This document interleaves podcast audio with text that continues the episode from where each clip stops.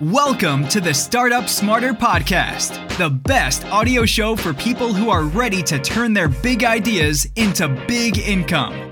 Each week, we explore effective business strategies, guest interviews, and success stories that will help transform the hard grind of starting a business into a smarter and more scalable experience. Here's your host, Joe Johnson.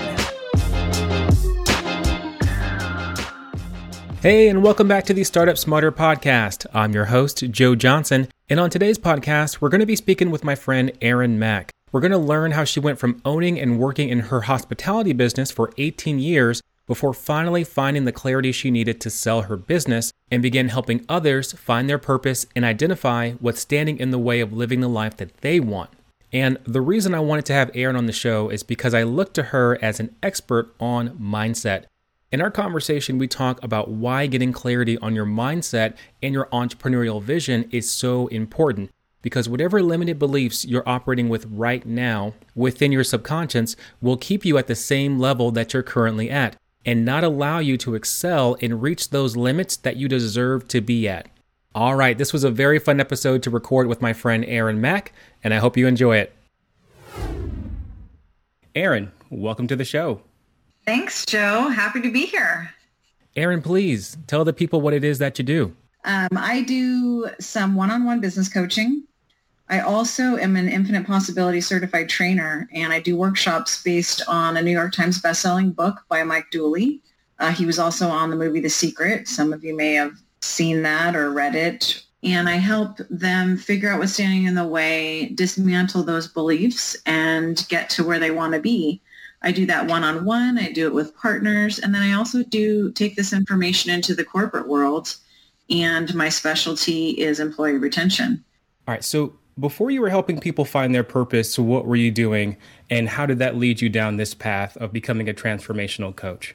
Well, so I've been delving into self-development for a long time. I have a degree in psychology from San Francisco State University. And, you know, I was in the business world. I had my own um, service business for the last 18 years. And I just was on my path. Uh, I mean, the joke is that if you get a degree in psychology, it's really you working on yourself. um, and if you really want to get into the self-development, you'll start your own business and be in business for yourself.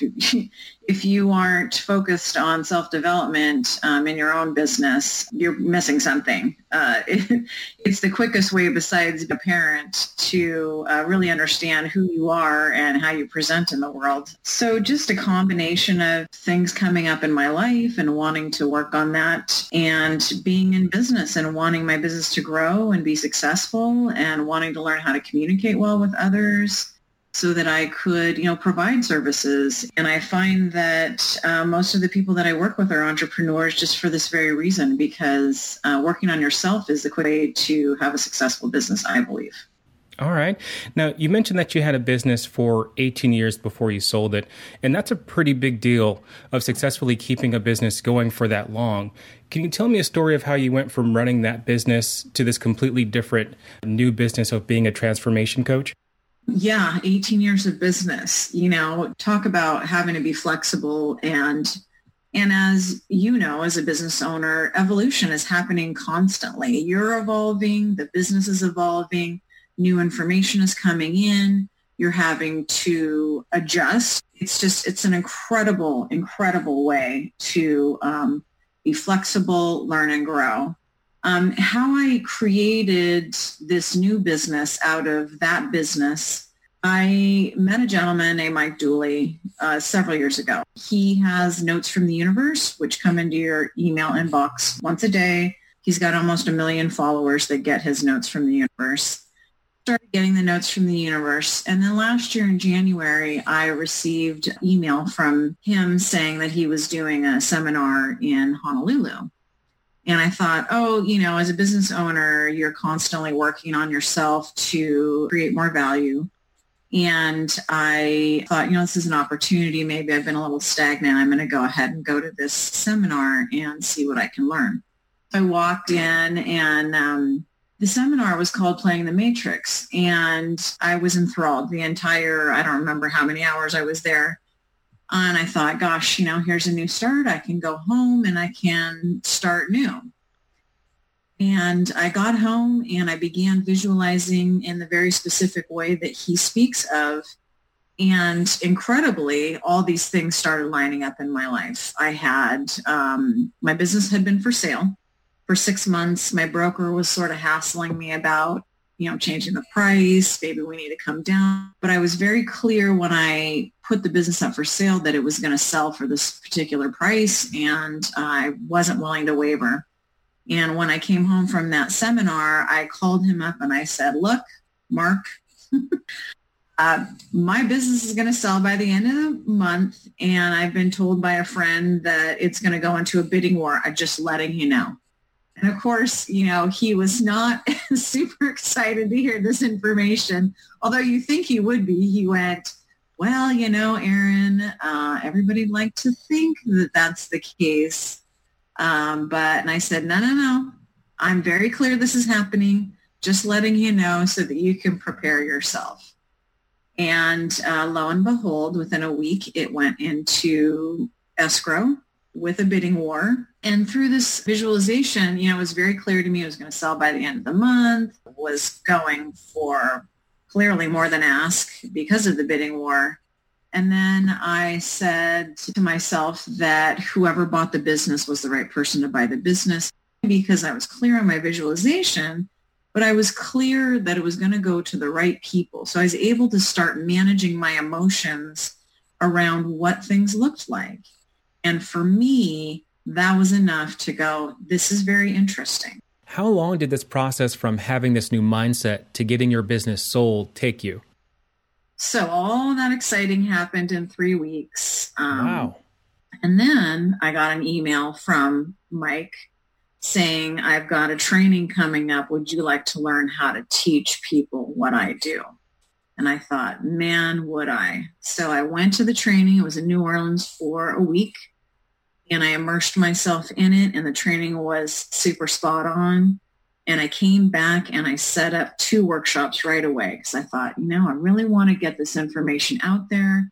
I want other people to experience this joy, be able to manage their emotions so that they're not, you know, having to be like, oh my gosh, this is happening. Oh my gosh, this is happening. And anxiety and stress and all these things that we've come to learn to deal with, but not in a positive way. And this is really pertinent for a lot of entrepreneurs that are thinking about starting or are currently trying to figure out like how am I going to get my side hustle to be my full-time gig? And I think mindset is a huge roadblock for a lot of people that tell themselves like no I can't do it or no I'm not good enough to do that. So that's one of the reasons why I wanted to reach out to you and have you on the podcast because I know mindset's your thing and you help people make those big leaps in those big transformations. Yeah, absolutely. I mean, part of the reason that I do one-on-one coaching is because I love being people's cheerleader. If you have a big idea or a big dream of something that you want to do, I'm your gal to tell. I'm the one that's going to say, yeah, go for it. And here's how you're going to do it.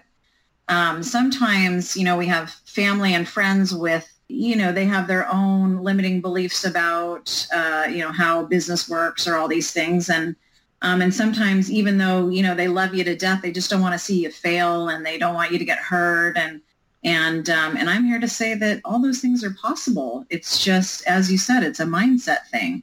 If there's not an area of your life where you're not trying to get to the next level, either personally in business then I would say you're probably not striving big enough or um, your goals aren't big enough. They're not stretching you enough. Because if you're just setting goals that you can attain in a short period of time or that don't kind of get you a little bit of butterflies, I would suggest that you strive just a little bit higher.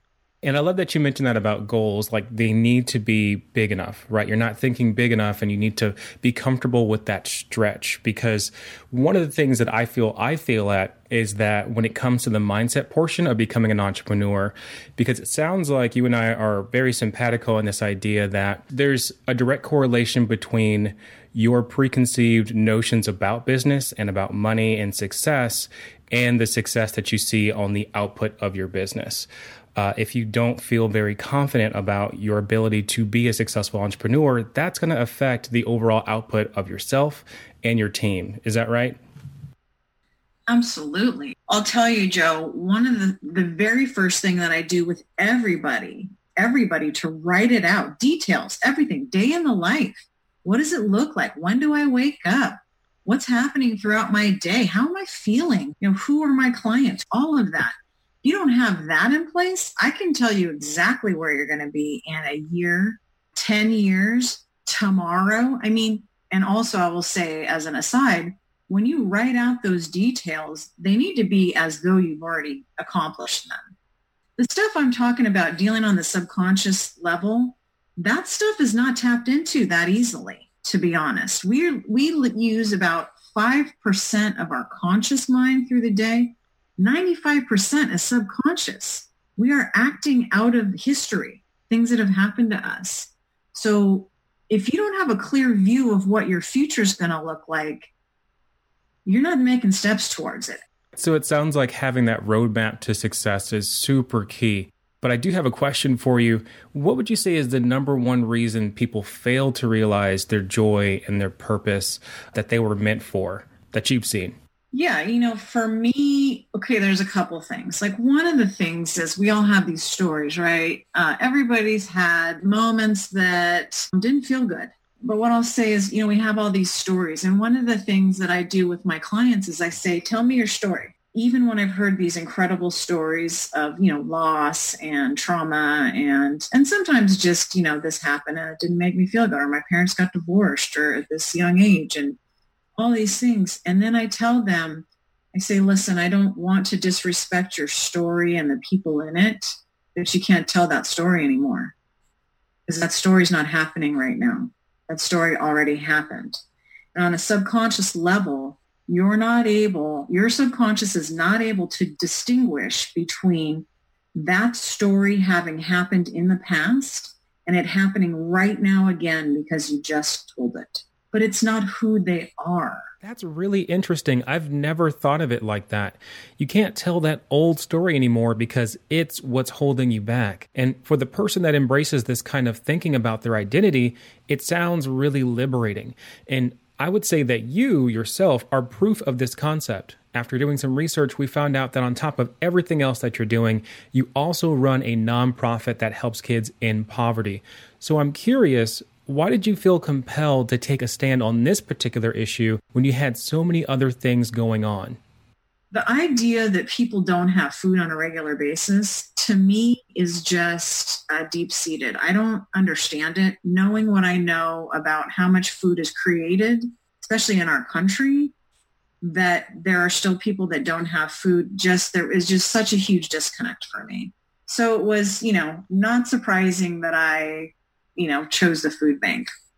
Well, I spoke with the lady at the food bank and I said, you know, what, where does this food go? She said a lot of it goes to soup kitchens. And then if people are really in need, emergency situation, families can come and basically shop in the food bank. But it's that's not really what it's set up for. I thought, oh, that's super cool. I'm going to create an event around this. I think you're being modest it wasn't just a small event that you threw. It was a big multi-part affair with like tennis tournaments and auctions over the course of several days. I'm just a little bit crazy. As you get to know me, you'll understand that I never do anything like halfway. so, and I'd never done a fundraiser before. And I thought, this is awesome. I'm going to just do this. Well, I don't know if you've ever been like totally in alignment with something. This is a crazy task, right? I have a business I'm running. I am a single mom.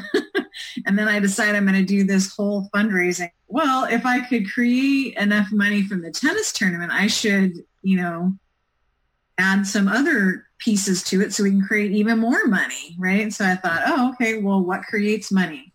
Well, how about like a gala dinner? So now I have a tennis tournament and a gala dinner. And then I was like, well, what's the other thing? I could create like a whole festival around it. So there was like booths and food and people would hang out all day, not only just to play tennis, but because there was all these killer vendors. And then they would come and they would go home and take a shower and come back to the gala. And there was a live and silent auction and all kinds of entertainment that I had lined up. And I had entertainment during the day too uh, everything just fell into place. I mean, it was the most ridiculous thing. Like I would call people and say, look, I'm doing this fundraiser for the food bank. Do you have any interest in contributing, being a sponsor? I mean, everybody said yes, yes, yes. People were coming out of the woodworks. I, how can I help you? How can I volunteer my time? Other people were like, let me run the tennis tournament part for you and you can concentrate on something else. And it just was seamless. And at the end of the day, or the end of three days, I was able to hand a $15,000 check to the food bank. And I thought, that's pretty phenomenal. What else can I do? That's amazing. All right, we're coming to the end of the interview, and it it sounds like you've been able to overcome a lot of these roadblocks by, you know, number one, finding your clarity, and I love that about you because again, mindset is everything, and I feel like most entrepreneurs need to come across their mindset first and figure that out before they get into the real nuts and bolts of their business. Um, but I want to end with a question. Uh, and we asked all of our guests this one question, and that is if you had to start over again from day one, what would be your number one tip for launching a successful business? Well, you touched on it, and I would say getting clarity. And that's in a lot of different ways. Not only getting clear on who are you and what's the value that you're bringing, like I talked about before, getting clear on your passionate view of your future when you have a passionate view of your future, when you're faced with people asking you to do things that don't that aren't in alignment with your business, aren't in alignment with who you are, then you can turn to that passionate view and go, oh, that's right. I, I listed out these bullet points that doesn't fit with mine. you know, then you don't get distracted and sidetracked. Uh, listen, if you're not, if you're going to work or you're working for yourself and the exchange of time away from family, friends, and the things that you love to do, it better be a good 40 hours doing something that provides purpose and joy on some level where you're helping other people. Otherwise, the exchange is not worth it, in my estimation. Great, great insight. All right, Erin, thank you so much for coming on the show and sharing what you know. Where can people go to find more about what you're up to out there in the world? On my website, erin-mac.com. That's Erin, E-R-I-N. I have listed all the services that I provide, tools on kind of how to reshape some thinking. But yeah, all there on the website. And I look forward to connecting with all of your listeners. Again, thanks for coming on the show, and we'll talk to you soon. Thank you, Joe, so much for the opportunity. I think you're doing really great stuff. I appreciate all of the help that you've helped me in my business and the opportunity to come and speak my truth.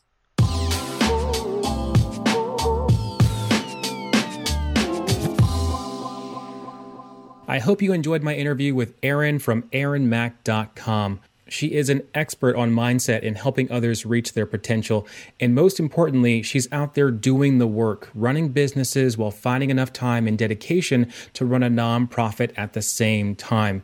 Now, some of my biggest takeaways from this episode was that I need to have written down what I want my future to look like, not based on what things look like right now, but what I truly want to achieve and not be afraid to stretch because you never know what's possible.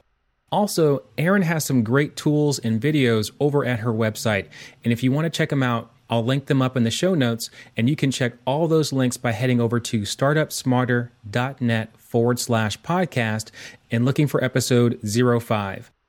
And lastly, before you leave, I had one more announcement if you're in the Portland, Oregon area between July 6th through July 13th, I'll be teaching live business workshops at the University of Portland. This event is put on by the group Young Entrepreneurs Business Week, or YEBW, and their mission is to teach high schoolers what it means to be an entrepreneur, how to put together a pitch deck, how to execute successful marketing campaigns, and how to interpret financials. so, pretty much all the things that I missed out on when I was younger, they'll have a chance to learn from some of the big names in the space. And it's going to be a fun partnership where I'll have a chance to volunteer, give back, and teach the youth how to be better entrepreneurs. So, if you have kids and you want to expose them to entrepreneurship and you're in the area, I highly recommend checking out their website at yebw.org. And you can also get those details over at our Facebook group. All right, my friends, that wraps up episode number five of the Startup Smarter podcast. This is Joe Johnson signing off, and I'll see you in the next episode.